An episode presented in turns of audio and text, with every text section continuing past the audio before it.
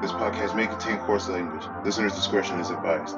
Also, this podcast will obviously contain spoilers for Demon Slayer. Please beware, listen at your own risk.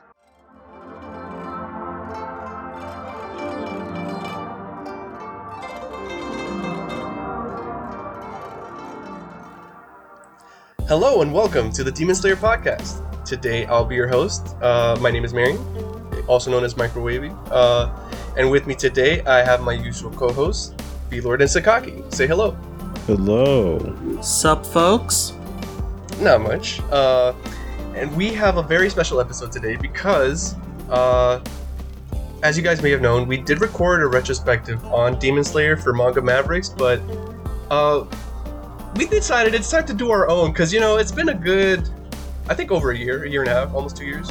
I don't know. The concept of time is fuzzy uh, considering what happened in 2020. But um, with us today, in order to talk about Demon Slayer, we have Chris, uh, also known as Rolo T on Twitter, and the host of the WMR uh, Weekly Manga Recap podcast.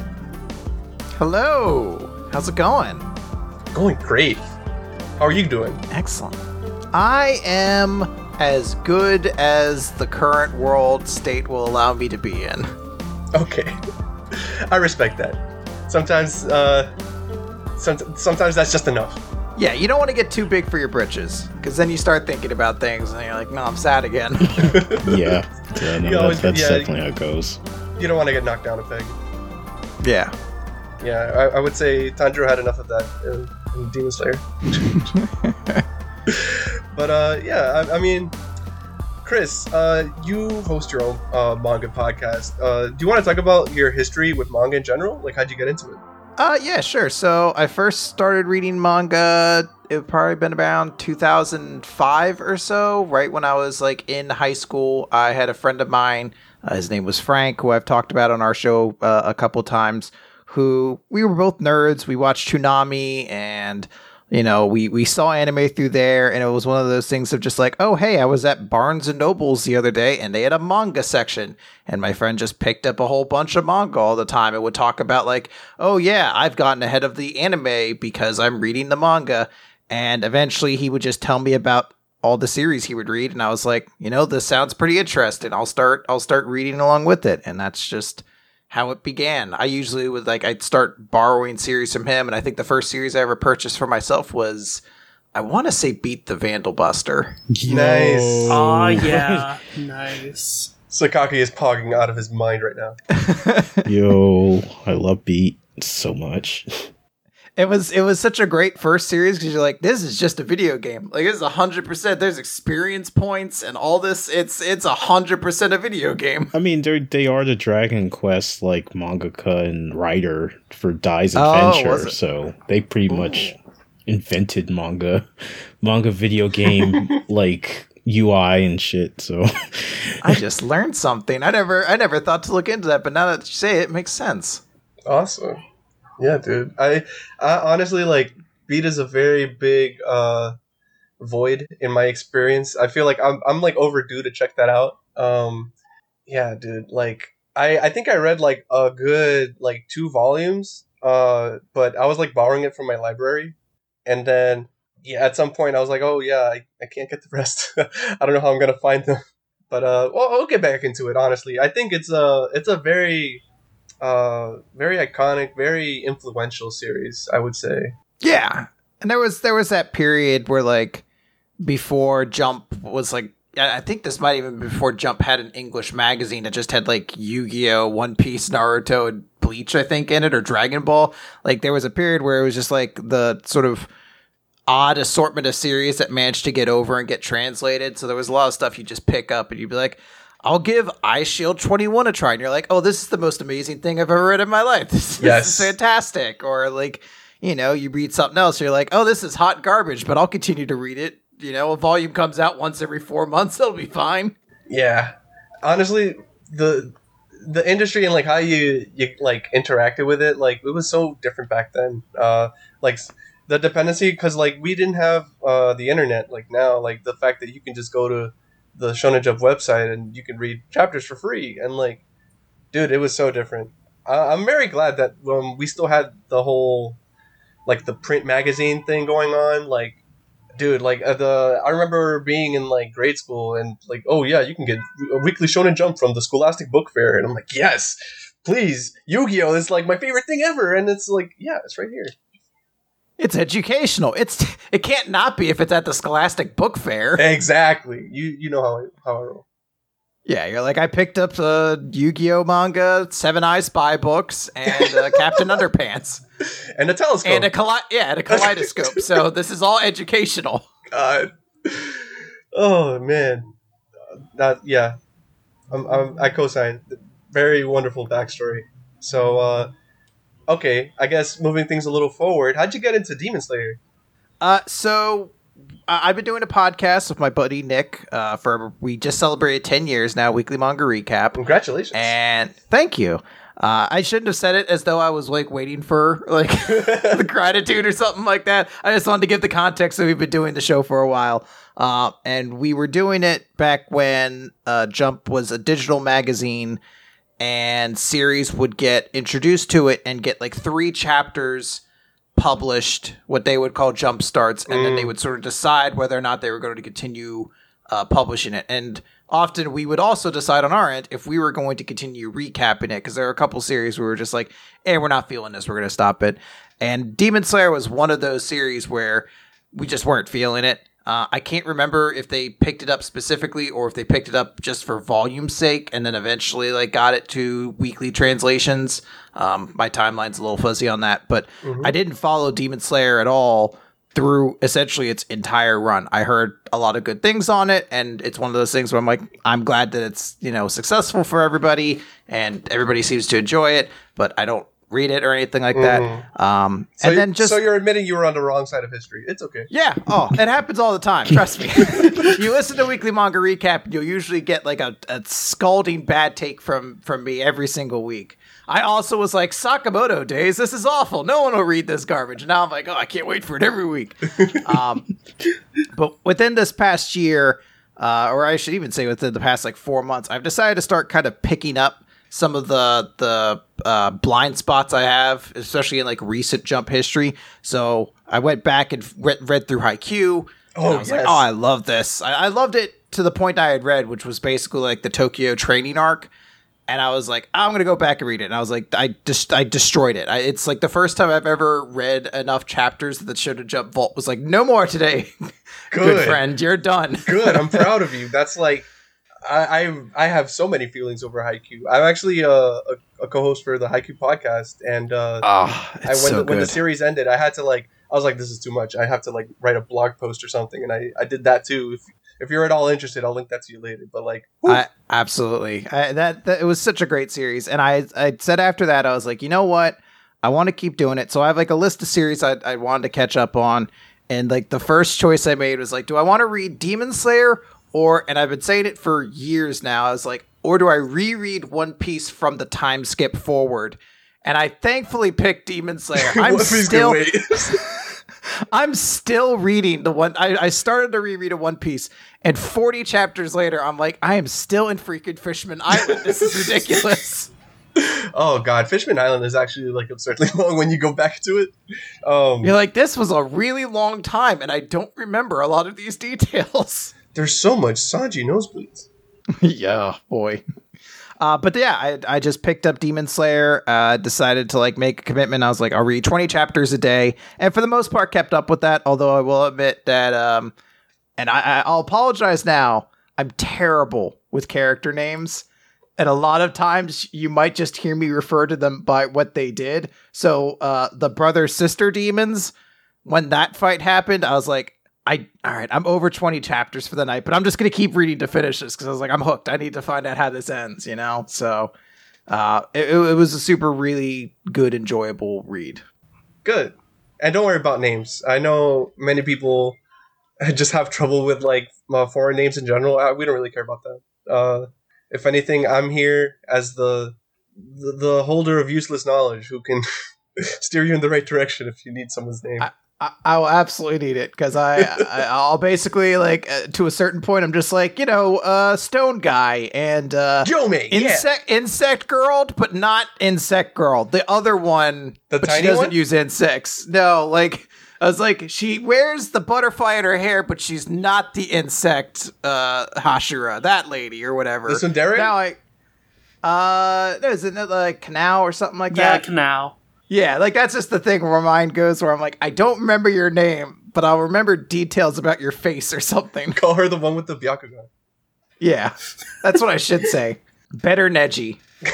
yes. Oh my god. Yeah, she survived. Good for her. Um. anyway, do you do you have uh, actually any experience with the anime? Because I know that was a, a big reason for a lot of people getting into the series. No, I really don't watch anime, and it's not like an elitist thing. Like, oh, I read the manga. I'm better than this. It's just I'm too ADD. Like, if I'm watching something, I need to be on my phone or doing something else at the same time, and I don't know Japanese enough to be able to follow along what's going on without constantly reading it. So it just never happens. Uh, I almost saw uh, Mugen Train while it was in theaters, but I decided to wait until I was fully vaccinated. And by the time that happened, it was it was out of theaters completely. Oh, that's unfortunate, but Yeah, I don't, I'm sure I'll it'll be around yeah. to it No, at some I point. think uh, later this month, maybe by the time this episode is out, uh, it'll be available to rent. Uh, I know that it was Ooh. like given like a June s- slate, I guess. For It's like 10 days from now.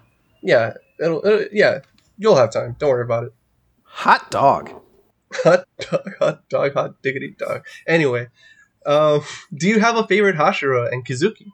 Uh, favorite Hashira? I liked a lot of them so much. Um, I, I think I'm gonna go with um, uh, Hamejima. I believe the stone guy. I Himejima, really, Yome. yeah, I really liked him. I don't know. I, I I have a penchant for like strong, like muscular characters who Mhm. normally in most series are uh, garbage and lame, but he actually worked a lot in this series, so yeah, I, I, I liked him a lot. he, Um, he's super cool. and then for the demons, I I, I re- like I hate him, but I really did like the fight with Doma a lot, and just like I respect it. what what a, what a, what a what a cock! Like He's such a oh, he's, he's such a fucking uh, sniveling little. He, it doesn't even snivel because he's so cocky. He's oh god. like I've heard the argument that people were like, ah, I wasn't really crazy about every demon eventually getting a sad backstory, and I'm like, well, Doma didn't. Doma was an asshole in life and in death. He sucked all the way through. Yeah, that's like the best part. It's like he's just a terrible person. Yeah, like there's there's no moral like ambiguity in the end. Like I don't know how I feel. You know, there's a lot of tragedy here. It's just like, yeah, everyone killed this dude. so happy. Yeah, I'm horny and I'm God and I make the rules. That's him. God. Yes, that's Doma, according to him. All right, yeah, no, good. I I like uh, Gyomei too. Actually, I think he's really underrated. Uh, Chris, you might not know this, but his voice actor is uh, actually the same as Joseph Joestar and Kageura. Ooh, I like both of those characters. yeah, so very very nice taste. Um, Does he at any point say, "Oh my god" or "Holy shit"? I don't think so. Is that just like a meta thing they can translate between series? Actually, you know what? Uh, he does say Namu Amidabutsu, which is like a like a Buddhist prayer thing. Uh, I think if if we can get very very loose with the translation, we can translate it as "Oh my god, oh my god, oh my god." Ooh, all right. I like technically. and uh, okay, so does anything in the series stand out to you from a writing perspective? Uh, the biggest thing's the cast. I, I posted that tweet uh, basically sa- as soon as I finished it saying I think Demon Slayer is a series that has best utilized its cast out of any kind of modern shonen that I can think of. Um, now, a lot of that's partially because the series has a significantly shorter running time than most modern shonen as well. Although I guess that kind of depends on what you consider modern, but that's a different topic for a different time. Mm-hmm. Um, but it's just the notion that every Hashira gets to look cool. They all get their moment. The side cast never becomes more relevant as time goes on, which tends to happen so much in like long running shonen battle series. Uh, you, like you just look at like Bleach, where you're just like, yeah, by the end of it, who even? I I don't even remember if Chad was in the final arc of Bleach. I don't know. Like he just Uh, well, he could have been somewhere. Who knows? He didn't do anything. Uh, well, yeah, he Like- shows up at the end as a as like a professional boxer, which is like, uh, wasn't your whole thing at the beginning that you didn't like fighting, and now you do it for sport? Okay, Now now he does it for money, so Yeah, it's like, okay uh, then. Kubo, come on. Loophole. Uh, but that's the thing. Like, I, I- I just I love how well every member of the cast feels important, and ultimately, like because the series has this kind of shorter running time, they're able to like give their big moments also a sense of closure by ending some of those characters. I mean, like it's a brutal series, and the fights towards the end pull no punches, and like there's several where you're just like, wow, like. Three dudes got smoked in that match, and Oh, yeah. almost all of them were good guys, or something That like that. You're just like, this nuts. is crazy.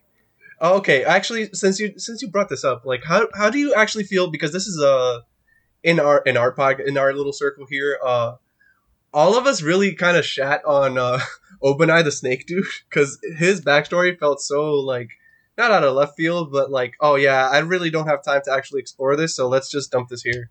Uh, he gets some of the more shortchanged stuff because he doesn't have quite. I'm, I'm trying to remember when his big like storyline thing comes in, and it, it might just be against Muzan. Yeah, it was like Yeah. after the the upper one fight. Uh, Because I was gonna say he doesn't have one of the fights against the upper rank demon, unless you count the rank four demon or whatever, which I don't. But the Cyclops, nah, that's not a Yeah. fight. That's not a fight. that's playing tag. Yeah, basically. uh he was fine. Like I, I- I think I admired him a bit more from like the training arcs uh scenes that he had with Tanjiro Mhm. back when they were like doing like the Hashira preparation arc or I don't know what you'd call it. Um Yeah, I, I, he was fine. I, I I would say he's probably I mix him and uh the Mist Hashira up a lot. Oh yeah, they have like kind of similar silhouettes. Uh, their whole like Yeah. demeanor, I guess, too, is not that far off. Besides, one is grumpy, the other is like tired. Yeah, exactly. So I tend to mix them up a little bit, but I also just like that he has like I don't know, it's kind of it's a little like cheesy, but he does have a kind of cute romance with uh with Mitsuri that I was like, all right, I can dig this. Mhm. Here's something going on. Yeah, it was cute, and he has his little uh snake too. Uh, at some point, we started making jokes of like, "Oh man, the snake is more important." Like, it survived. it it like didn't it like pass on a message to Tanjiro, or did I hallucinate that? I think so, but I might also be mixing it up with the demon cat that shows up at one point. Cat who in my Cat mind, queen, yes. Cat. That's our nickname for the cat because we forgot the real name. I was gonna say there was a, br- a period of time where I was like, "F this series. This series sucks. It's stupid because it just looked like the cat got murdered." And then when they showed the cat's a demon and it comes back, I was like, "This is the best series ever. right up to the top, baby." Yeah, it's like it's new cat killing. All right, awesome. Um, so I guess we now we can segue into the actual topic of discussion. Uh, how do you feel about the execution of the final arc, like in general? Like, So, what would you consider the final arc? Does that include all the fights inside of the fortress? yeah, I would include that. I I would say everything after um when uh like as soon as like Muzan like kills the Oyakata, I forgot his name, the, the master of the mansion. Yeah, Ubuyashiki. Yeah, if, if you consider it from there, I thought the final arc was excellent. Like, it was relatively well paced. Um, I thought every fight in it is pretty memorable, with the exception of one, which is mostly just because I don't really like Zenitsu at all. um, but every other fight I think was like super memorable and really fun. Uh, we got a ton of great character moments, just a ton of emotional moments as well. Like Mhm. I, I tried to read uh, the last like 20 chapters while I was at work, like before the store had opened. Mm-hmm. And I had to stop because I was like, I- I'm about to lose it right now. And I know like two other sad backstories are coming. So I'm going to chill out here. Um, and I really actually dug the uh, the final fight against Muzan. I have one of my favorite tropes, I think, in anything that has like an action element to it, is Mm-hmm. when it's not a fight about who can kill who, but it's a fight about trying to beat a time limit or to stall something out. Like a, it's like attrition.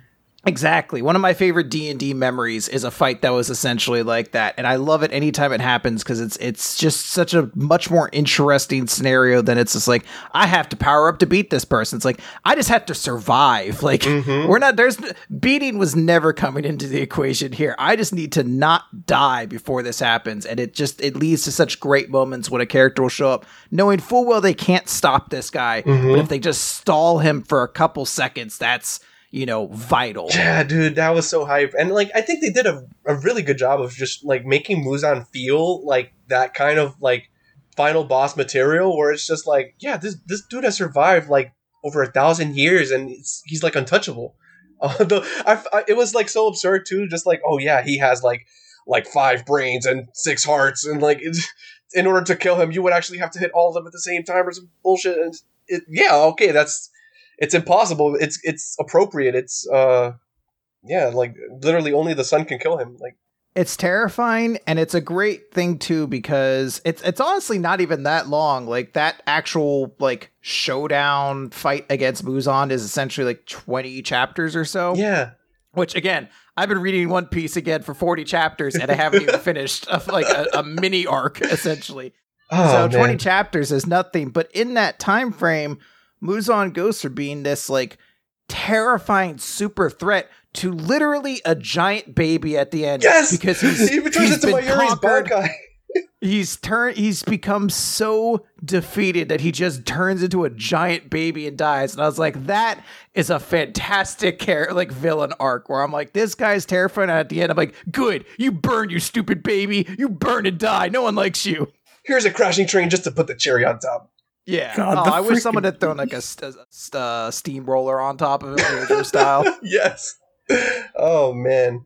Well, yeah, I think like one of the one of the biggest points of contention as uh, the series was like being serialized was, oh yeah, no, this Muzan fight is taking so long, and it's just like I think part of it was uh, a lot of the action was just like him like having like tendrils and like we would say like oh he's whipping his hair back and forth, but like you know it's just it, that kind of action uh, didn't make for I guess uh, some readers as like really exciting, so it, the fatigue probably like set in for them like because it was just mostly back-to-back action chapters every week um yeah. but And I can understand that too, because I'm in the perspective of I read it all in one go. I mean, I may not have read the entire arc in one go, but essentially over three days, I would read like 20 chapters at a time. So over three days, I'm getting the whole story as opposed to a year and a half. Like, I know just from doing the podcast that there are some times where you're like, I wonder how this reads in a volume format as Mhm. opposed to a week to week format where you're desperately craving content.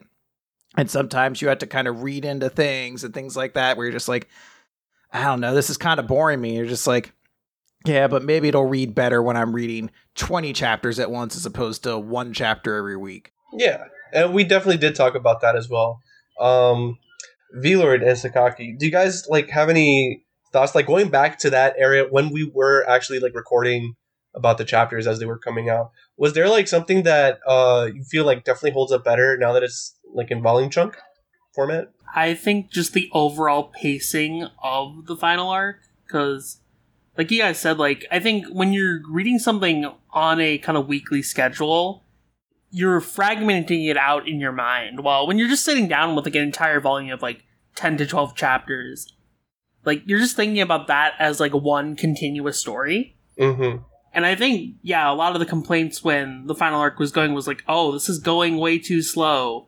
We're just seeing Muzan whip and Nene every week. but I think it's definitely a lot more intense in that kind of binging format. And I think that also helps Demon Slayer have a lot more kind of lasting appeal because at the end of the day, people are not going to be like reading this weekly anymore. They're going to be like sitting down and like reading it volume by volume or like all at once. Yeah, I mean it's a twenty chapter fight, I guess, as opposed to like two hundred plus chapters, fucking Great Ninja War or, or whatever. I was gonna say, I think this, I think the fight against Muzan might have been shorter than the fight with Gerard in Bleach. Like, no one Oh even my knows what that guy did. I forgot about that one. Had, that one that had like three different phases. yeah, that was and they didn't, they didn't finish it. It just ended. they were just like, I don't know, he's done. God, Oh yeah, they never showed like the final blow. Wait, they did? I think they eventually just cut back and he's been defeated because he had he had overpowered everybody. I mean, I guess we're turning this into a Bleach Dunk On podcast right now, which is always fine in my book, but um, yeah, I don't I don't remember them ever specifically showing how he was defeated because his whole concept was like, uh, if I get close to death, I get stronger and overcome it. So it was like, all right, well, how do you stop that? Every time I think about Bleach, I just think about when uh, you and uh, Nick were talking about fucking Gremmy. Ay, man, I, it's that's infuriating to me to think about. A Wait, was that character the can- that was just a brain? It was a brain in a jar. God damn it! It was a brain in a jar. It was so lame. His powers He had the imagination, and he couldn't imagine beating this guy.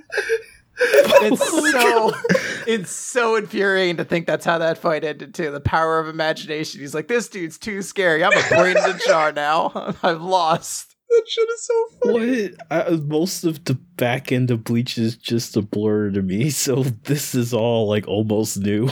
There's probably a reason for that. Protect yourself. I guess my power of imagination is also lacking. It's okay. You're better than Gremmy, though. I was gonna say, if you had the power of imagination, could you imagine something cooler than throwing big rocks at people? Because that's all Gremmy does for the most part. oh my god. Oh, all right. But we do know uh, someone in in the, in the cast had good imagination. Muzan, uh, he's out here freaking. Okay, I really appreciated Muzan as a character, um, just because of like as the arc progressed. Um, we had this whole discussion earlier, uh, like a year ago, about how like uh, he almost has like a like a kind of like a Kira kind of motivation, where it's just like, hey, I'm just living my life, you know. And then, but like these people are dying, but that's just a consequence of like them being at the wrong place at the wrong time. I'm like essentially like a like a natural disaster. You can't really you can't blame me for that. And like that kind of like attitude as it like progressed and like it it, it gradually devolved as he was like realizing like yeah, dude, I'm I'm supposed to like get rid of these humans and like they're actually stalling me. This is getting really annoying. And then like the just like the his uh his sanity is like fraying and then Yeah. we get all the badass shit with uh Tamayo and her poison and stuff like that. Like I just I really I I dig that whole I guess like the fall of Muzan and how uh his character displays it in both like his speech and like uh his demeanor in general. I mean, he went from I'm built different to maybe I'm built from the same stuff. and then like Tamayo Tamayo and uh Shinobu are both like actually you're not we're we're you're actually not built you're not built of shit. You're we're just taking you down now, man. We're breaking we're literally burning down the house. They were the ones that I mean Sobote must be destroyed? No, Muzan must be destroyed. Oh god. they brought down the house before Fujita could. Man, I really Shinobu's definitely like top two characters for me in the whole series. Yeah, God, I love Shinobu. Yeah, dude. I feel like all all of that like that whole Kizuki gauntlet was like amazing. Um Yeah. we were talking about Doma earlier, but like I I love how a lot of the fights against the Kizuki turn into like uh instead of like one on ones, they kind of like evolve into like team fights. It reminds me a lot of like Black Yeah. Clover and like parts that I really like about Black Clover are um when it's just like like people teaming up against like uh like a boss character and like you get to see stuff like freaking Inosuke is like doing backup because he, he has this absurd like sense of touch and he's just like oh yeah the air is going this way i'm gonna do this or whatever and then make an opening for Kanao to do her thing and like yeah it's it's so good i i just really like uh the action and like how it was it helps with uh we also get some really cool character interactions later on It's it. I mean, like the like the, the fight I would think too is the Koku Shibo fight. yeah where you're like this is like four people desperately like desperately fighting to try to stop this guy. And like the members of that group are like oh the the leader of the hashira who's like kind of like given like a quiet ambiance that maybe he's the most powerful of them all. And then like oh a character with demon powers and and the wind hashira who's super strong. Like all these characters are built up and they are literally dying trying to stop this guy, but everyone's just putting everyone's putting in just like that little bit of extra effort to try to stop it. And it, it makes Kokushibo um such a memorable character because like that fight just has that grueling intensity to it. And it makes all of them look cool too because you're like this dude's crazy powerful and they're standing up against him for this long. Like everyone comes out of it looking better you know? And the the thing is, on top of that, is just like, oh yeah, no, like, like this action is impeccable, like just to look at. And then you also have the layers on top of the characterization, where it's like, oh, you have like brother relationships and like how Yeah. that factored into the fight, like uh, the Shinazugawa siblings, like the Win Hashira protecting uh, his his his brother with the gun, uh, the fucking golden Kamuy gun, and uh, uh, I forgot his name, uh, mist guy. Taquito Tokito, yeah. Uh, his whole thing, like when they passed away, and they had their whole thing with like uh how their backstories like kind of intersected, and the whole, yeah and even Kokushibo was like, oh, even as like a demon, he was holding on to like the the the reed flute that his brother made. It's just like, dude, like these people.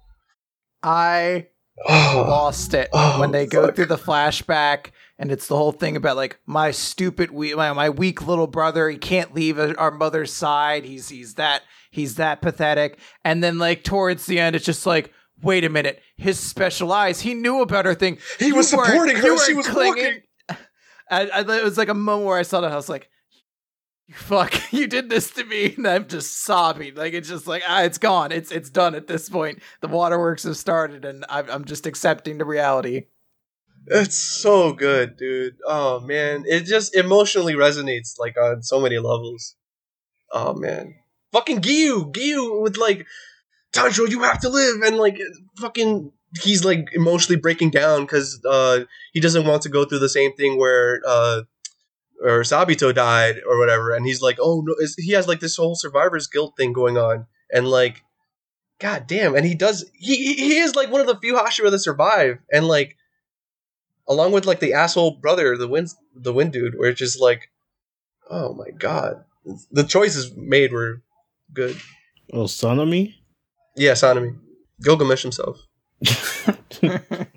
no. Yeah, I have I have this uh, encyclopedic knowledge of voice actors that is pretty useless, in Chris. no, man. It I just. don't know. It's impressing me a lot. I mean, it makes you just that much more powerful. Like that, you we, we can refer to these characters by their voice acting roles, and you know, oh right, you probably know that better than their actual names.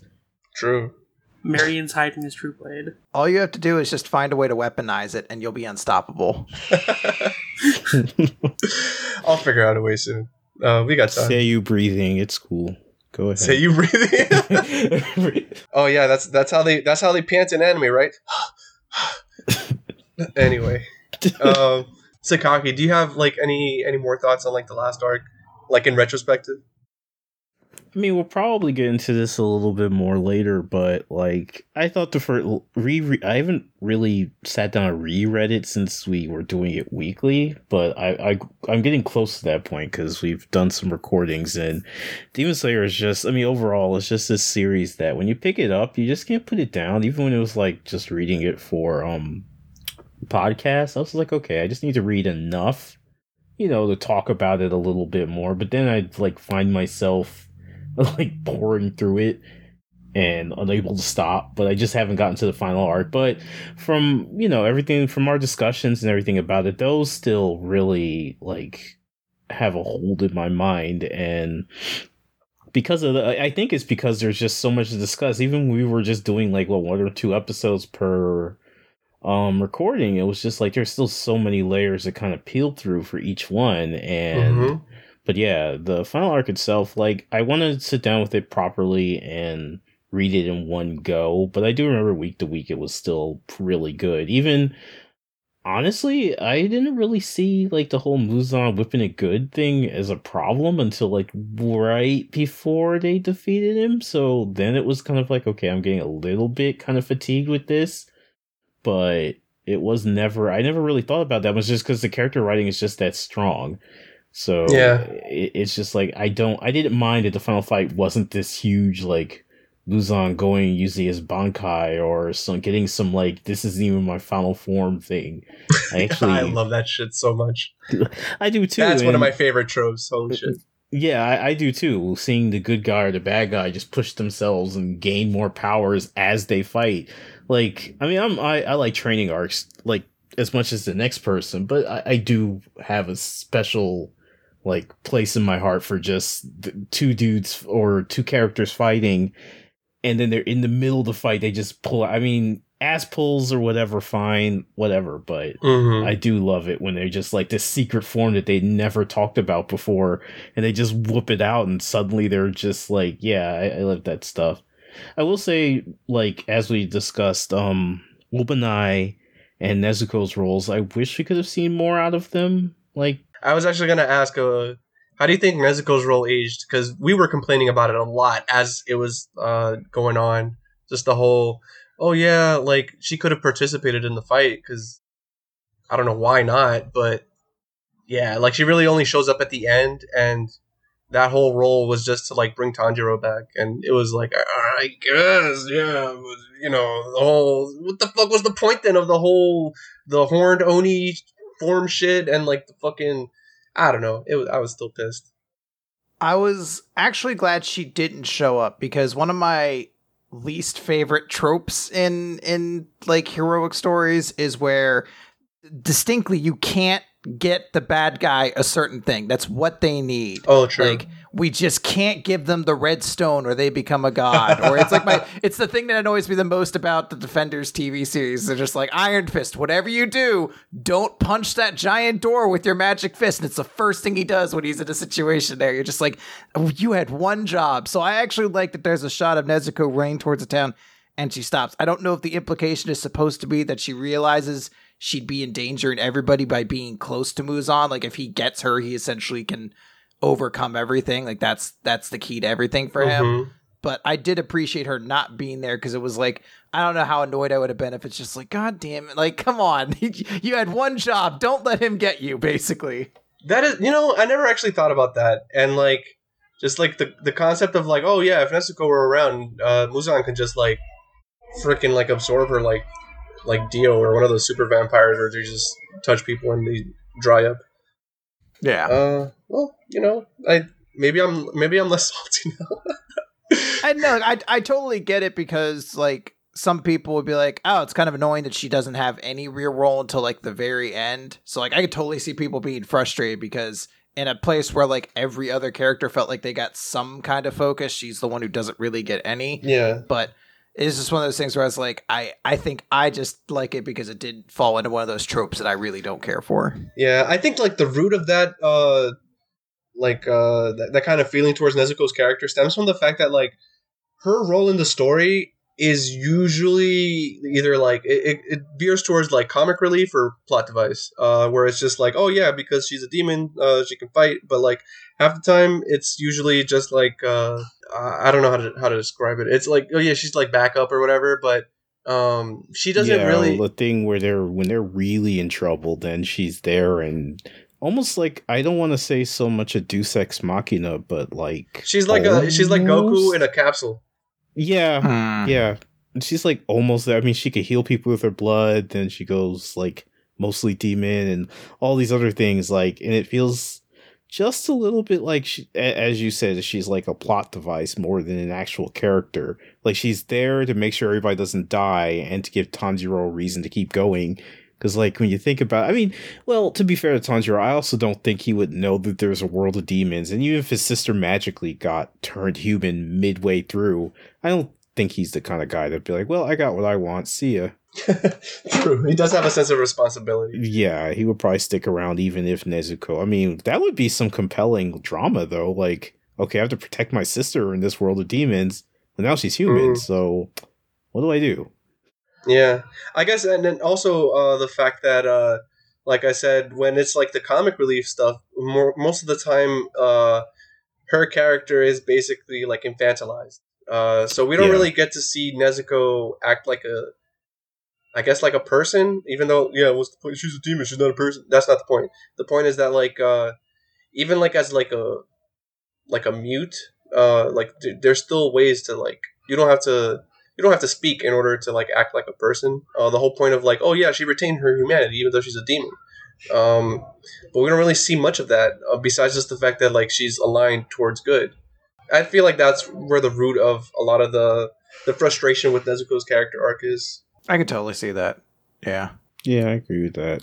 Yeah. Besides that, I guess. Um, how did you feel about like the actual like final chapter? Because that was uh, that was a surprise for everyone.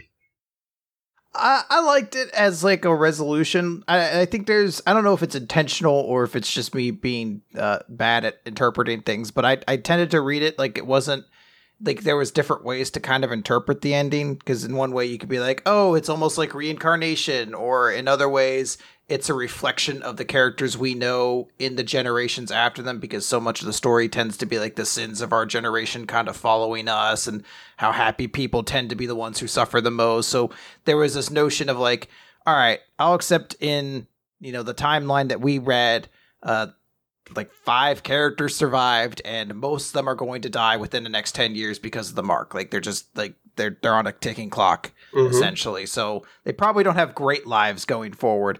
So it's this chance to see a reflection of them in sort of a descendant way to be like all right maybe it's not them but it's them happy reflected by the, the, the notion that their generations don't have to go through that same strife and that same uh, pain and that same you know suffering. Um, or you could just read it as they got reincarnated to have wacky adventures or something like that. I mean, I guess both are super valid. So I don't know which one is necessarily it, but I tend to just enjoy that. I was like, it feels like the characters that we knew in the past would be happy either way. Yeah, You know? yeah. Like uh, I'm very I'm very proud of uh, our bisexual queen Kanao going out of her way to seduce both Kamado siblings in different timelines. Yeah. Yeah. Now, I'm not a fan of the implication that Zenitsu succeeds in getting with uh, Nezuko. I don't like that. He doesn't deserve it. I don't like him. He shouldn't have gotten happiness. Oh wow. It probably would have been best if Zenitsu never had children. I feel like I don't I don't wish like misfortune on Zenitsu. I feel like for me- like the longer the series went on, it was easier a little easier for me to forgive his character because uh I think they're all they were all like 14 or whatever. And like Zenitsu is like a very weird mix of like like freaking like Sanji and Usopp. And I Yeah. I think the Usopp's part Usopp parts of him like very very much endeared me to him. Um I know you said you didn't really care for the like his final fight, but um I did think that that was like a like a good moment for him just being like breaking out of that whole uh like comedic aspect and like being like a like an actual like having a serious fight to the point where he doesn't have to rely on the fact that he uh his whole like subconscious like freaking Cavendish type fighting style. Cavendish. God. I mean that's that's what it is. I mean, you're not wrong. No, you're never wrong. I, I- just never heard it described that way. Even though it makes it totally makes sense. Time Man Shonen Jump is a flat circle. Don't worry about it. True. this is very true. I mean, since we're on the subject of Zenitsu, I actually, I mean, I'm not going to say he's my favorite character by any means, but I don't know, maybe he just never really bothered me that much. Like, I guess just because the first moment where he showed something other than cowardice, like, was a really important moment in the series, and that was when, you know, We uh, protected Nezuko. yeah, when Inosuke wanted to end the box because he could smell there was a demon in there or whatever, and like Zenitsu's like, I don't know what's in this box, but Tanjiro like really treasures it, so that's enough reason for me to protect it. And maybe, and I, I get it, that doesn't probably excuse like most of him for the rest of the series, and I totally understand anybody who's just like he's the worst, and that's fine. I, I'm definitely not trying to Yeah. write an argument as to why he's good, but I don't know that that was enough for me to be like, uh, he's okay. Not the greatest, but he's okay. I think we can all agree he's better than Mineta. Yeah, Yeah, well, yeah. you have to understand too. I'll, I will find a, a character to poop on in pretty much every series. so true. in a, s- in the sliding scale, he's uh, a significantly better character as the worst character in this series in comparison to other worst characters in the series. I mean, I see. fair. So he he he uh what's how do you say this? He he raised the common denominator. yeah, exactly. There we go. There we go. I I can respect that. no, yeah, I, I can 100% respect that too. Like, Also, to be fair, you have to be really bad to be worse than Mineta. Mineta's True. like bottom of the barrel. oh my god. That's like you. You have to be a Gantz Gantz character to be worse than Mineta. Jesus. Oh, damn. Now that series was dog shit. Can I get a name now? I like the old man. oh god, Jesus. Anyway, uh, I will I will admit though that like I, I'm I'm the type that it, if I like a if I like a character even a little bit I, I'm okay with them but if I hate them then I would I can't read the series because of them and that is true. We did have this. We've had this multiple. We had multiple conversations about this. So, Chris, um, Who's an example of that then? uh, Asta from Black Clover. I, I cannot know. stand his ass. Okay. That's fair. I know you and uh and Nick had like a really rough time at uh, the, like the beginning. It's back and forth. It's really we never really get away from whether or not we're like Black Clover is getting better or Black Clover is just straight garbage. I don't know. I want to like it too because like Marion and Velor both are like it's really good and Go Clover, go Clover.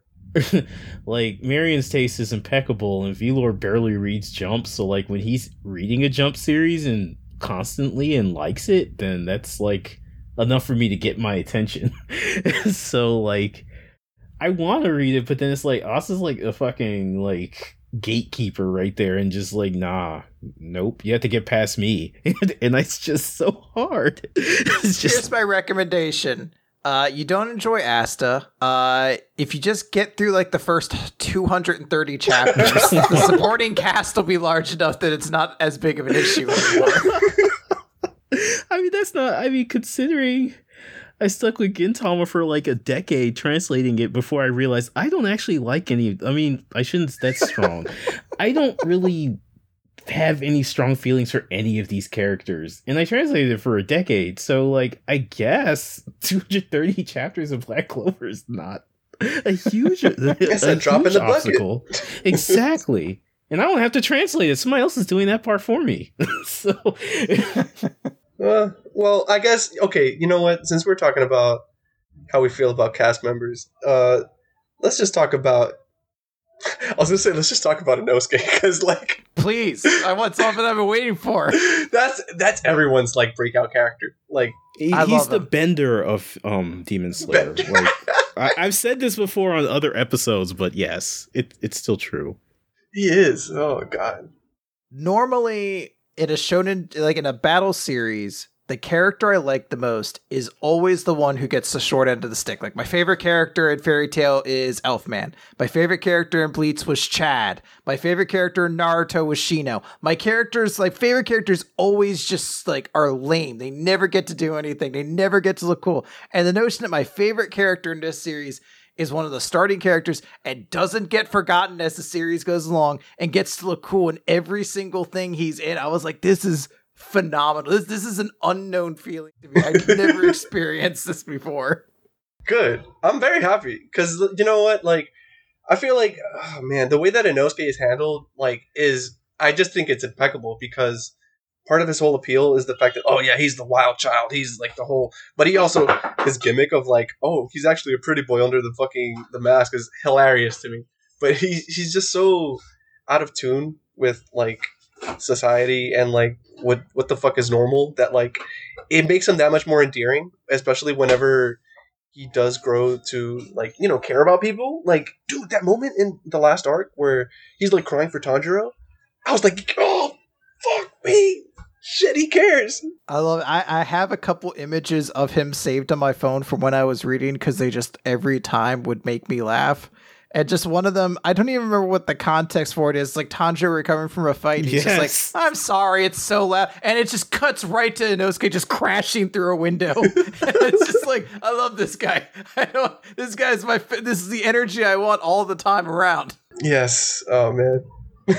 when when they're when they're all like freaking knocked out on the hospital beds and he's like he can like barely speak and he's just like I'm sorry for being born or whatever the fuck he said like Oh, like the depressed Inosuke pose? yes yeah yeah like even when he's sad he's fucking hilarious He's so good. I love Inosuke so much. I think you should definitely uh look for like clips of the anime just for like his voice acting cuz like it- okay, the the funniest thing is that like uh, Japanese Inosuke is voiced by Kirito and uh, Soma from Food Wars, which is like who, why why, but he makes it work so well, and like he makes like these very very like guttural like unnatural sounds. It, it just it works. It's so it's so funny. Like he hams it up. I, I I know the, the the closest I have to knowledge of the anime is just the TikTok meme that occasionally comes up of uh the him and Tanjiro going back and forth. He's like,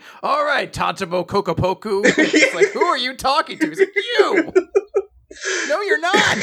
Let's go, Tamaboku Konpachiro. Like who the fuck is that? I just love it. He has so much confidence, and so much of it's unearned, but he's got it, man. He's just got it in spades. yeah, dude, he just just own it. This he he's the kind of guy who would uh pass a job interview just because he's so confident. I, I, I like there was a legit moment of hype when the fight against Doma was going on, and it's just um uh Flower Girl Mm-hmm. fighting against him, and then the ceiling just explodes, and Inosuke comes. It was like a moment to be like in my room, like like eleven thirty night, be like woo, like trying not to wake anybody as the house up, but like woo, you go. Like that the meme image of the the guys like sh- shooting out of their chairs, like yeah, that's him. Yeah. Oh, so excited. God, yes. All right, good. Can I also just note I really like Tanjiro as a main character as well. Yes, because there's like a problem I feel like that Jump has sometimes where like the lead character's personality is just that they're nice and that's kind of it. So it usually requires it taken to another level. Like if you ever read We Never Learn, the joke is kind of that Yuiga is so absurdly nice that like you're like this is ridiculous. Like you cleaned this person's apartment for them. Like there's no reason someone should be this nice. It's almost like a fault of yours at this point. And I enjoy that Tanjiro just has this like good old boy charm to him that he's just always so happy. Like it's just like someone could walk up and be like, "I burned your house down." He's just like, "Well, I'm not happy about that, but you did get over your fear of fire, which is super good for everybody. I think. Like thumbs up all around." yeah, that's like a saintly level of like this is. I it's kind of hard to suspend your disbelief for that level of stuff.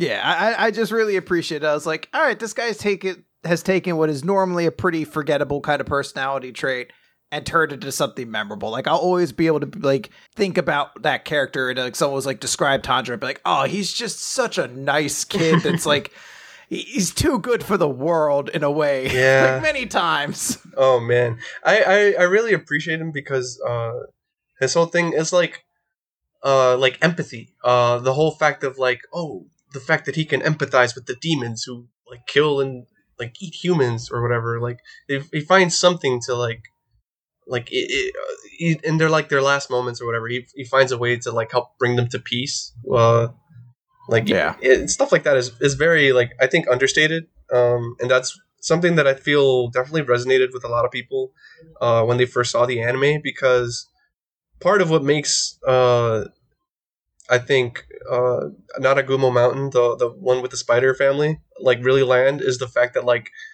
everyone has like their own circumstances and the whole thing with like oh uh, there's a demon who like wants to recreate the bonds of family and how that specifically intersects with Tanjiro and how he treats his family is uh it, it's resonant. Um, that Yeah. it's good stuff.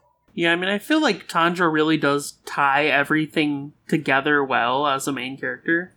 And we talked about this before, like, when we were covering the one shot Kagari Gari that Gotoge did. But in that and the other prototype for Demon Slayer, Kisatsu no Nagare, the character of Tanjiro just doesn't exist.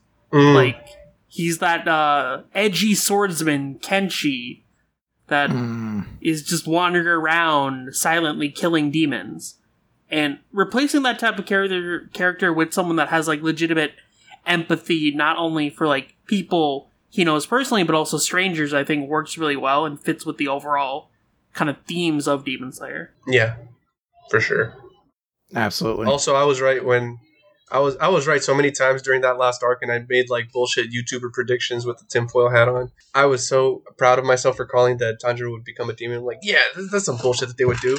Yeah, it's the only part about the end that I wasn't super happy on because it's something where you're like, oh, I'm almost at the end. It's like, no, that's like three chapters where Tanjiro's a demon for a little bit. Like, oh, god dang it. Oh man. All right. Um, I guess uh, changing the gears a bit. Uh, Chris, for Gotoge Sensei's like next work, are there any like new things that you will want to see them try out, or maybe some like try something different? Uh, and like on the other side of the coin, is there something that you would like to to see more of that was like done in Demon Slayer? Um, it's so hard to say. That's a very good question. Uh, I would be curious. I'm always interested in seeing like genre switches and things like that. Mhm. Um, I- the thing I think I appreciate maybe the most about Demon Slayer, beyond the fact that it had a really good cast and used them well, is that it was sh- short in comparison. Like when I talked about like I had the choice between reading Demon Slayer in its entirety or just reading one piece from the time skip, I was like, it wasn't even from the time skip at the time. I think I talked about reading it from Punk Hazard on, and I was like, yeah, the Punk Hazard stuff is longer than all of Demon Slayer. Like, I really appreciate that Demon Slayer is a series that was done within five years. That, like, in a way, you're like, yeah, you probably, and it's the same thing with Haikyuu. You probably could have created a reason, continue the story for another three years or whatever, but it didn't do that. It ended itself on its own terms, and I think that is such a more gratifying way to enjoy series. So I, I don't think I have like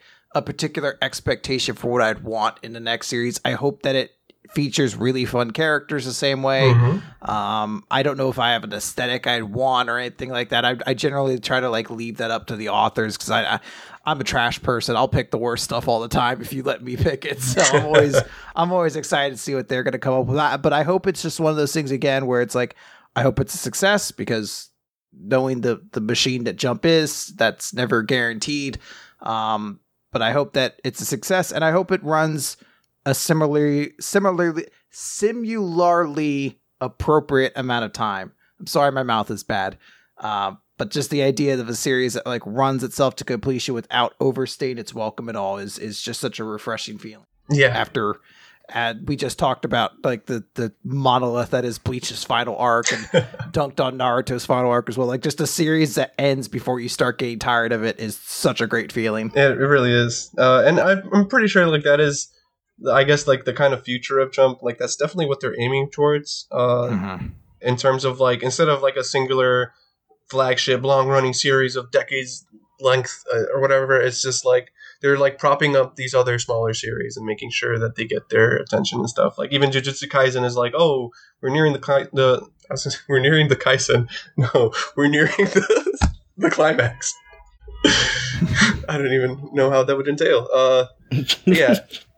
Um, no, dude, I, I, I, think you're you're onto something, and they, it definitely seems like that is that it's like what's on the the board now as like an option for Yeah. a lot of these newer artists, which is good for them too, because like we've just we've heard so many horror stories of people just like overworking and like just fuck Yeah. completely messing up their bodies and everything. Like still like the whole Togashi thing with Yu Yu Hakusho is like heartbreaking. Yeah.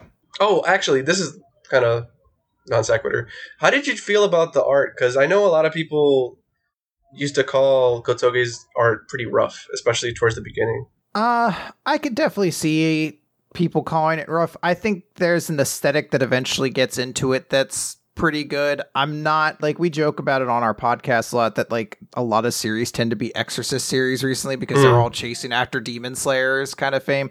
Um, I think when you get to like a particularly, I don't know what age you would want to call it because I'm a dumb person, but the, that old Japanese kind of style, um, what was it, Nura Heian, I think was Nurari Hyono, the rise. yeah. Yeah, like it's that same sort of aesthetic as that. That I'm like, I can dig it to a certain extent, but I will never love it because there's something just aesthetically it doesn't blend completely. But I think for the most part, the series did a really good job at creating good visual designs and creating great environments. It's one part I didn't actually bring up when talking about the the various fights in the final arc, but all of them took place in distinct locations Mm-hmm. that made them memorable. Like I will always attach the fact that the fight against Doma happens in like this kind of lagoon with just a bunch of like branching little bridges over it. Like, yeah, it's just that's something that adds to it, you know. hmm very unique locations. I yeah, that is true. Uh, it it was something that I never really like put much mind to, but like thinking back on it, it is like I think it does help set apart like just yeah, like these fights happen at different locations with different people, and like the Mhm. a lot of times the, the environments did come into play uh, actually within the fight itself because uh, Muichiro was like stabbed to the fucking pillar, uh, and like the ice was formed from like the the pond water uh, water I guess that was like around uh, wherever he was fighting uh, Kanao and Inosuke and like yeah Yeah. pretty cool stuff and the, the freaking debris in like during the Muzan fight like causing so much like collateral damage is insane fucking yeah dude That's so good. I love those little details. Like I always I'll think back to like when the CP9 fights happened in One Piece and I'm like these were like six fights that all took place in the same freaking building, but visually I could tell each one of them apart because they all took place in visually different areas. Uh, all right, cool. I'm glad we talked about the art because that's something I feel like it's like always like kind of like sidelined. I think in uh, some Demon Slayer discussions because like I, I I feel like so many people uh bring up like oh yeah dude the anime is like a perfect thing it's so beautiful and you don't have to look at that like weird manga art. it's just it, that's a comment I've seen multiple times, which is it kind of puts me off. I try not to ever be super critical on art because one, I can't draw anything. So the fact that anyone could draw to like a level that good on a weekly basis, knowing the time constraints was always something that's going to impress me.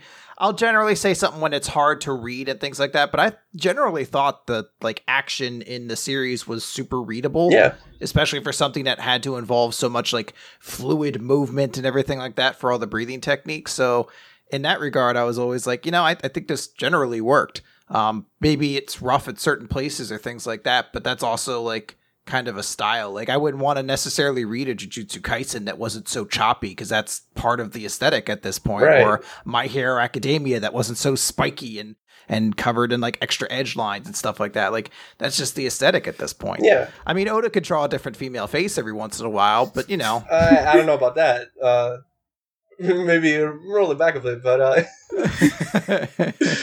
no, I do agree. Um, I I definitely during like uh like the final arc or like episode or chapter reviews, uh, I did bring up like composition a lot, and I think that's one of the strongest things that you can have as an artist that's like working with comics serialized.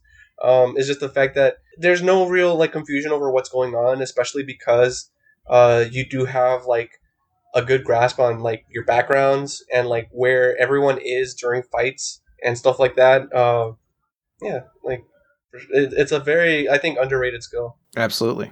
I guess this would be a good time to go into I guess the Twitter questions. Uh, unless anyone else has anything they want to say. No, I think that covers most things for me anyway. Yeah, same here. Neat. All right. So I guess I'll start with Twitter questions, and then we can uh, we can talk about the the questions Chris got from Discord. Yeah. which is a very funny concept. Uh, okay, so first up we have a good friend of the show, Lone Ron Mayasha, who's also been on plenty of episodes before. I'm talking like this because that's how they inflect sometimes on some episodes. I I am a fan of that. Uh, so Chris, you've praised Demon Slayer for how well it uses its cast before, but are there any characters you wish could have gotten more time and focus? I think the only character I wish could have gotten a little more screen time might have been um Mitsuri. She's the one who I think I remember the least about. Um not like an aggressive like oh I hated her way or anything like that. I just don't really remember. I think her biggest moment ended up happening when they fought the fourth and fifth ranked demons Mm-hmm. and neither of those fights left nearly as much of an impact on me as the latter three fights did. So she's probably one character I wish could have had a stronger showing during the final arc because she was also just like the snake guy, kind of tied up against the the the playing the game of tag Mhm. while all the other fights were happening. But she still does have cool moments. So Yeah. even even the character I wish had more screen time still leaves an impression. I still do remember her. Yeah, it's kind of unfortunate too because Uh, I'm I was the kind of fan who like kept up with all the supplementary info coming out around the same time as well. And uh, one thing that was like always uh, kind of like mentioned offhand was that like she was physically like in the upper bracket of Hashira, and like we didn't really see much of that besides of just like uh like her stamina, I guess. Uh, her whole thing is that she's very limber, and, like has really strong muscles for like her muscle density, I guess, uh, for how she looks. Uh, I would like I would have liked to see more of that like actually come into play. That could have been something cool to focus on.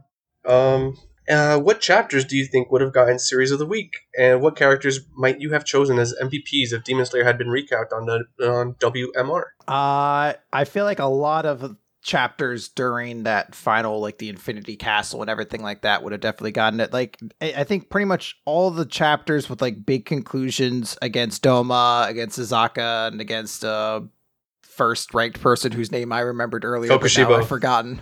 Yeah, uh, all those characters, like all those fights, would have definitely gotten chapters of the week. And character, I, I think like Azaka's backstory is one of those ones, or Akaza. yeah, Akaza. Azaka or Ka- Akaza. Akaza. Uh, Akaza is like a character whose backstory is going to stick with me for a while because I just remember reading it and being like, "Holy crap, that is a phenomenally well written. You could tell that the, the the author is just like, no, I gotta I gotta draw this whole thing out. Yeah, y'all gotta see what the fuck I cooked up. Oh god. Yeah, that's like my favorite backstory out of any of the Kizuki. That was clearly like the one Kizuki Gotoge cared about the most. but I, I- I think all those like areas would have definitely earned it, and I'm sure I would have found reasons to give it to Inosuke in pretty much every Good. scene he looks cool in because I'm just a favoritism person like that. I bet you would have given one to Kakyoin when he survived. Oh, the cat! I for a moment I was like, "Wait, is there an alternate reality version of Part Three where Kakyoin survives?" That's the cat.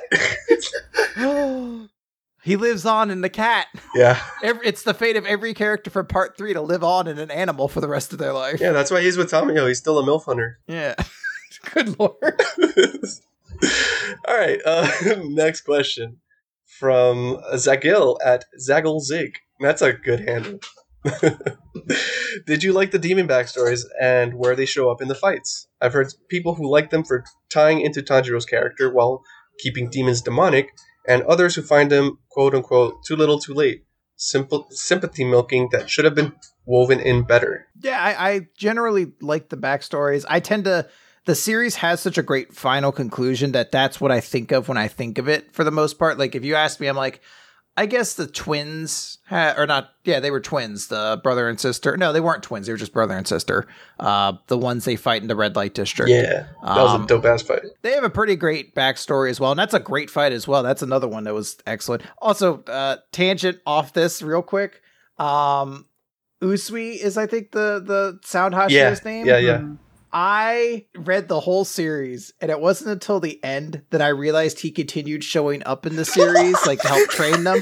I just thought there was a character Oh, I forgot shit. about who had like an, a, an eye patch or whatever. I was just like, I don't remember this character, and I feel too embarrassed to ask, so I'm just gonna roll with it. And at the end, I was like, you know what? I bet that was the Sound Hashira. Yeah, it was. A... Holy shit, dude! Um, that was that's funny. But I mean, like the fourth and fifth uh, demons, I don't even remember if they really had too much of a backstory to them or anything. Like, I mean, I know they had some, but like nothing that was super intricate or like, oh, I can't wait for this. I understand that it, it it is ties to a lot of the themes and the character of, of Tanjiro to give a lot of these demons some level of sympathetic backstory. But I also appreciate there's varying degrees. Like we mentioned, like uh, Akaza and First Rank Demon, like they have sad backstories who kind of change a little bit of the way you see them. Mhm. But but Doma's just an asshole. Like you don't come away from the backstory being like, oh, poor old Doma, what a tragedy there. You're like, no, fuck that guy. Like from the beginning to the end, he just sucked. I don't like I, I appreciate that some of the backstories give them extra context. In some ways, they humanize them without necessarily making them sympathetic, but I, I, I think they were generally well done. Uh, it, it is a trope that tends to get used in shonen manga too much of like i've defeated this character now i'll give you their backstory but when the execution is done well which is something demon slayer tends to always land then it's it's something i don't have a problem with uh, sidebar. I just I don't know what sparked this connection in my head. Uh, Doma is Mel Gibson. Wait, what? Don't worry about it. Uh, it's sort of get it, but I would I love don't get it.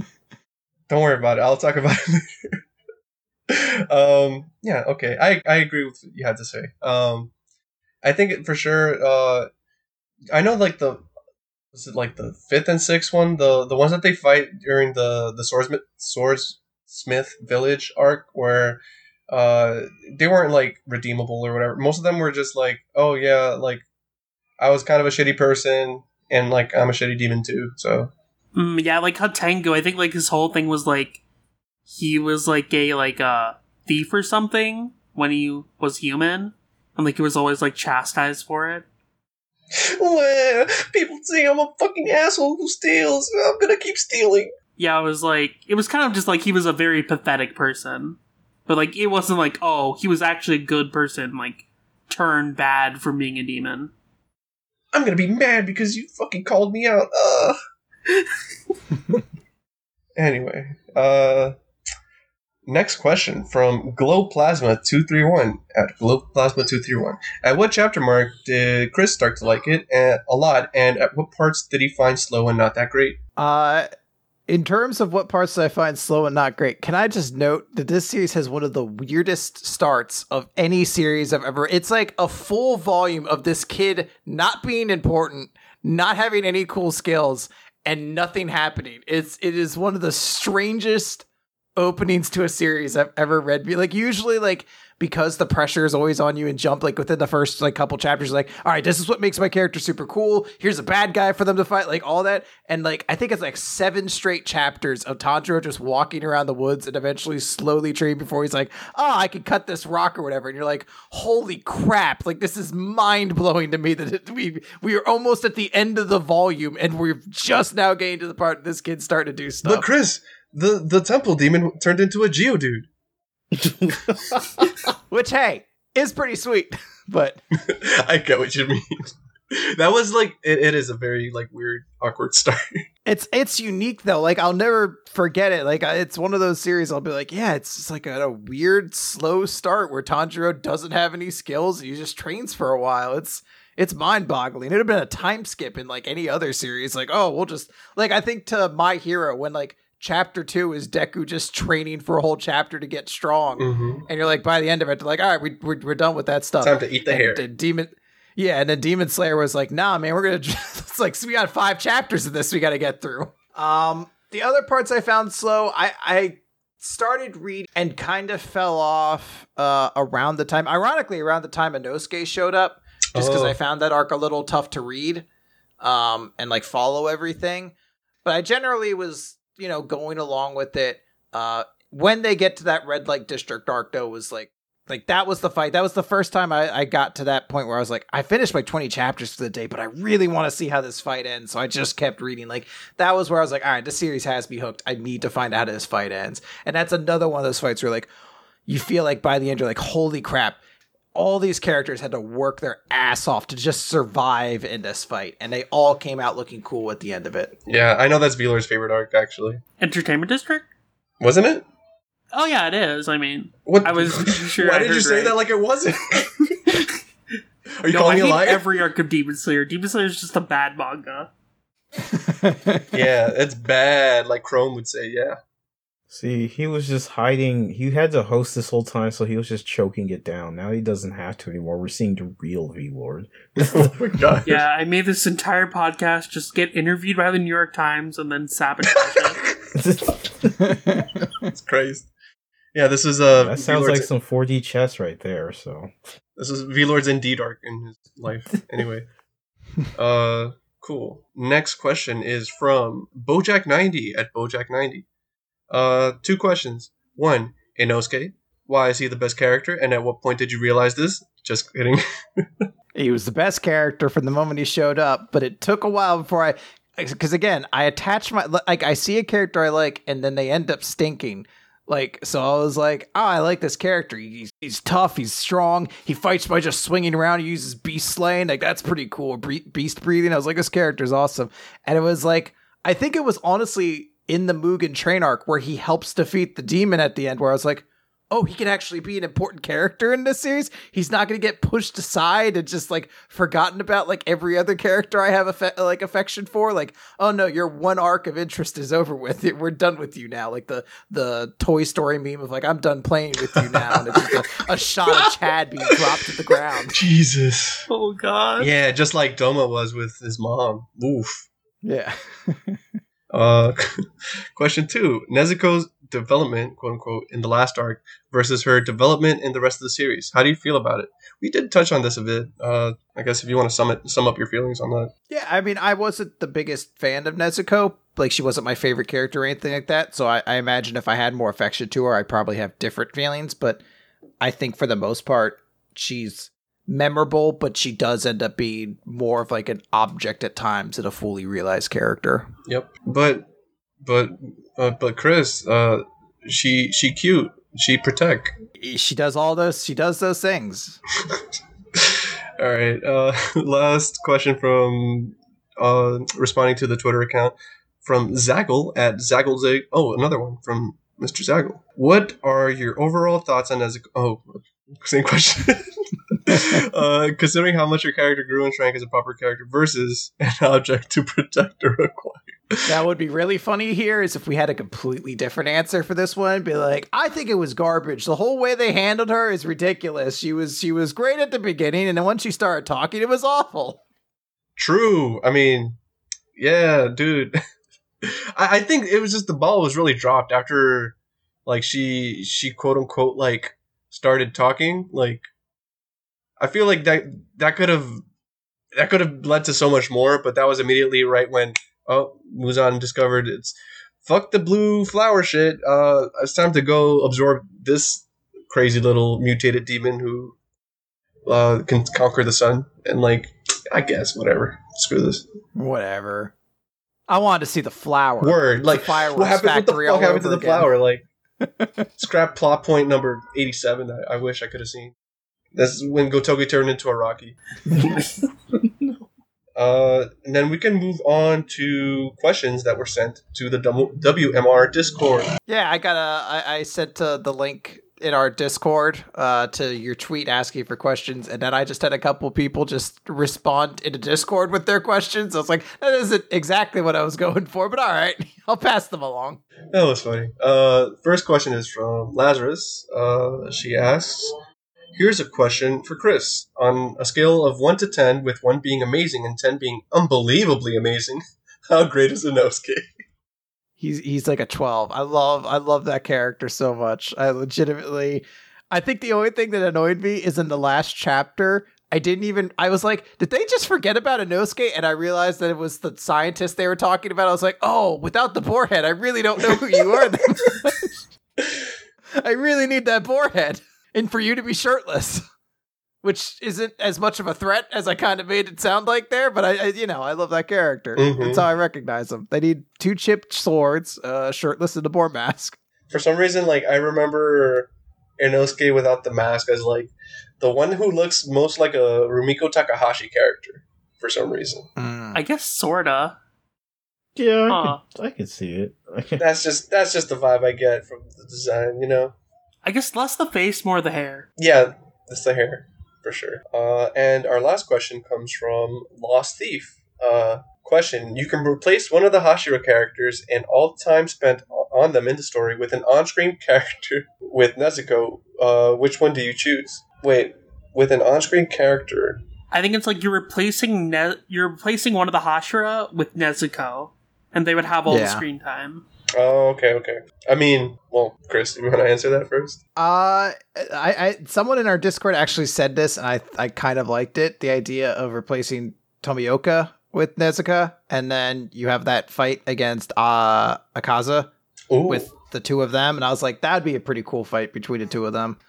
Um, so I'll go with that one. Uh, I'll, I'll, I'll just steal uh someone else's answer and, ta- and make it my own. No one will ever know because you'll cut that part out, and it'll make it sound like I came up with a great answer on my own. you got it, dude. You hear that, V-Lord? Yeah, I'll totally do that.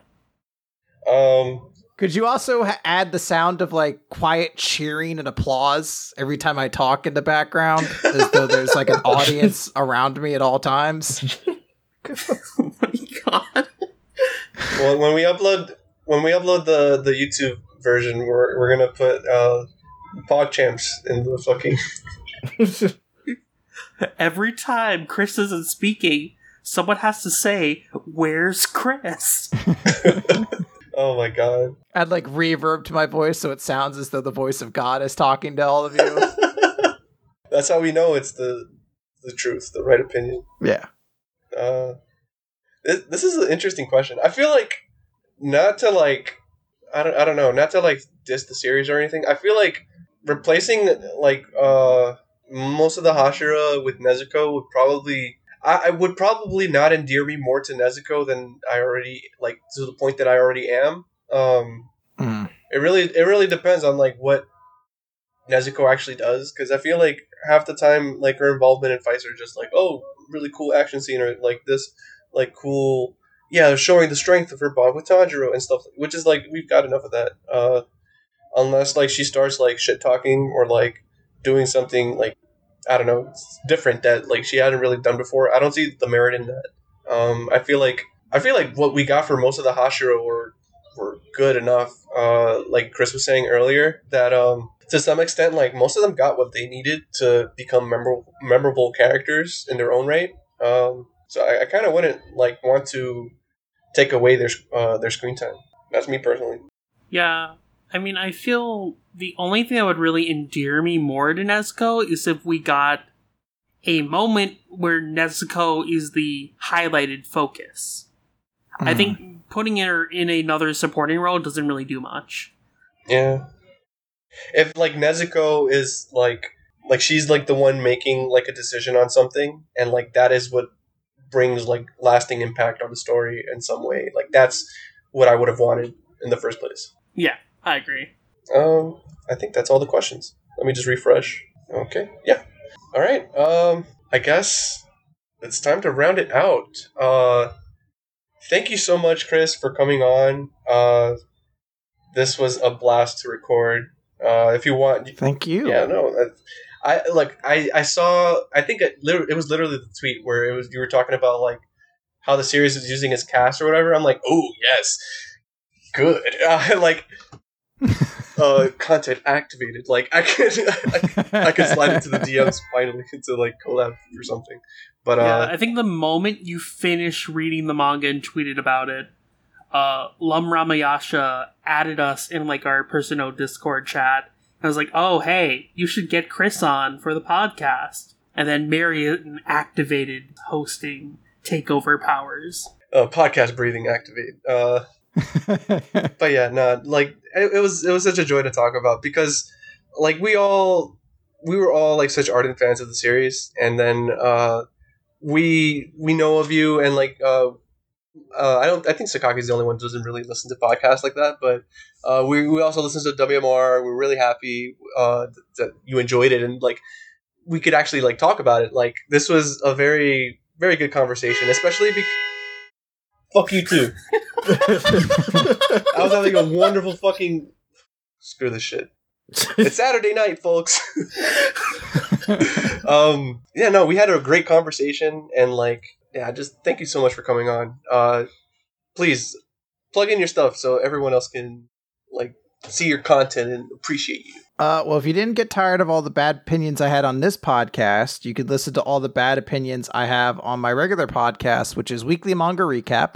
You could find it on iTunes, on YouTube, Spotify, uh, Podbean, uh, and it's basically me and my good buddy Nick, where we'll recap the various manga through the week: One Piece, My Hero, um, all sorts of series, Mashle, Doctor Stone uh, all the classics. And uh, we usually tangent off into a lot of dumb things, uh, wrestling jokes, and all sorts of uh, stupid nonsense. But we've been doing it for a while. We have fun. Uh, so go check that out. And if you want to support it, you can always do it at our Patreon, which is patreon.com slash weekly manga recap. Awesome. And I want to thank you guys so much for having me because this was a lot of fun and it was very nice to read a great manga and then have the opportunity to talk about it with people and kind of uh, share and, and, and, you know, get to revel in that aspect of nerd culture that's so fun when you get to engage with that you know, topic with people who enjoy it. And I was worried that I had missed the boat, so to speak, on talking about Demon Slayer with people because I read it kind of after the manga had ended. Oh no, for sure.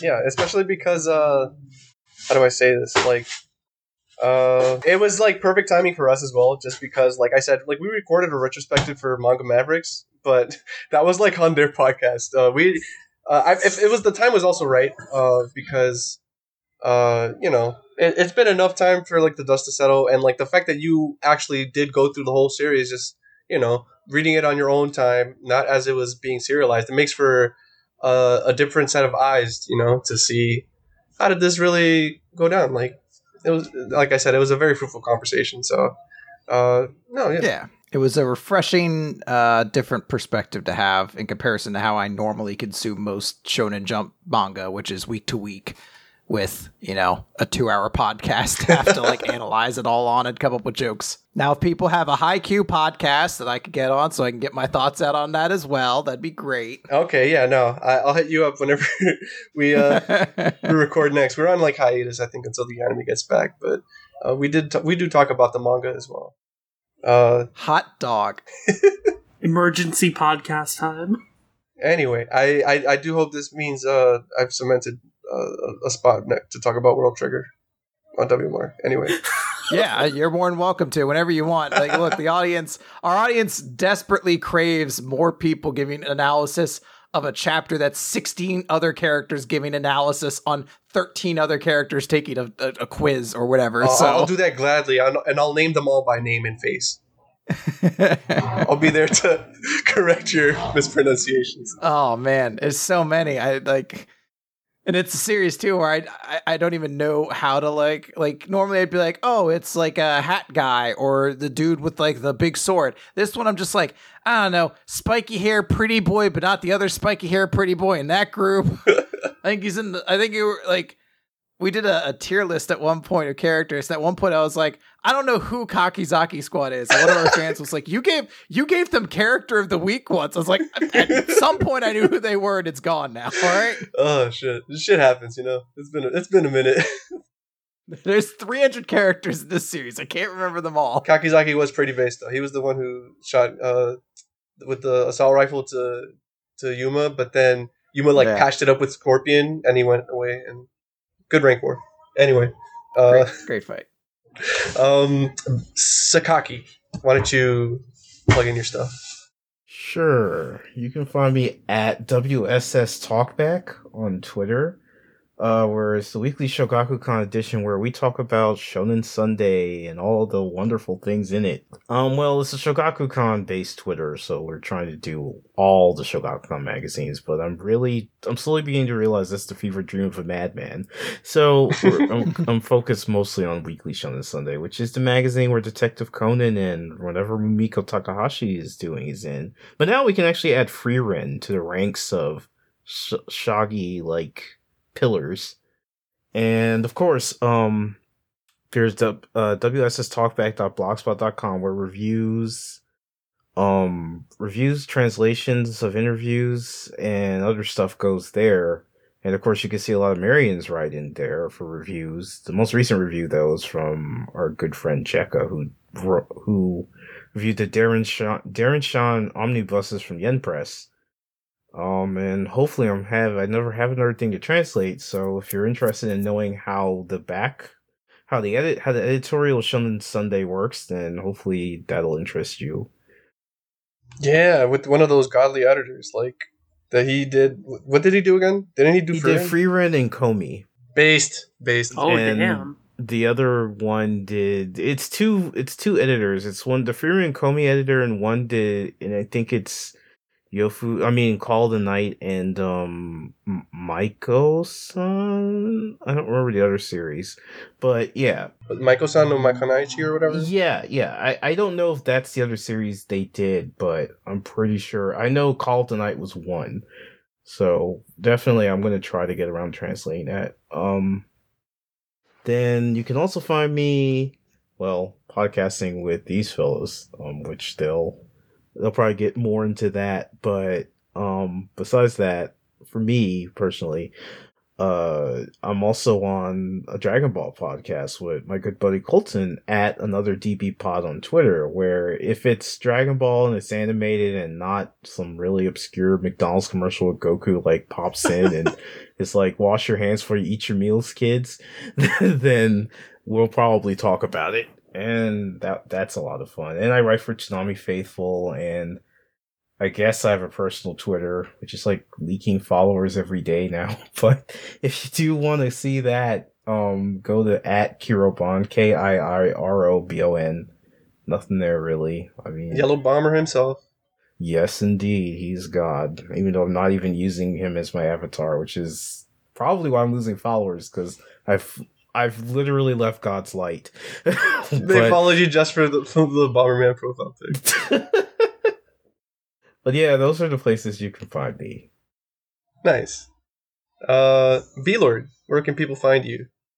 Uh, yeah, people can find me on Twitter at VLordGTZ, and then I write uh, manga and light novel reviews for old-comic.com, as well as occasional editorials for Toonami Faithful at ToonamiFaithful.com. And then I do a number of podcasts besides this one. Uh, I occasionally pop up on the Toonami Faithful podcast, which you can find on Twitter at Toonami Podcast, and then with Marion and Sakaki. We do Saturday Night Shaggy on Twitter at Sat Night Shaggy and Oversoul Shaman King podcast at Shaman King Pod. And then I have a general anime and manga podcast called the Dumb Weebs Podcast, which is on Twitter at Dumb Weebs Pod.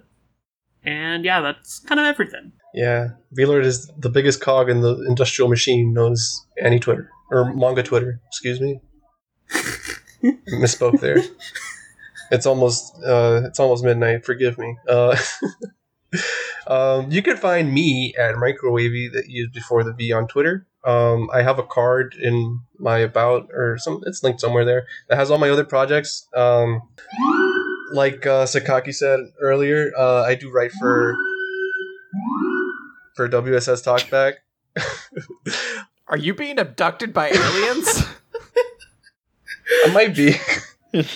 Uh, damn, what the fuck was I saying? Oh yeah, I write for uh, WSS Talkback. Uh, I'm currently working on uh, gotta gotta write reviews for Call of the Night Volume Two. Uh, Komi can't communicate. I think twelve and thirteen. I gotta put out. Uh, and They're so good. yeah, dude. Oh man, look, she, she's she's making friends. Let's go.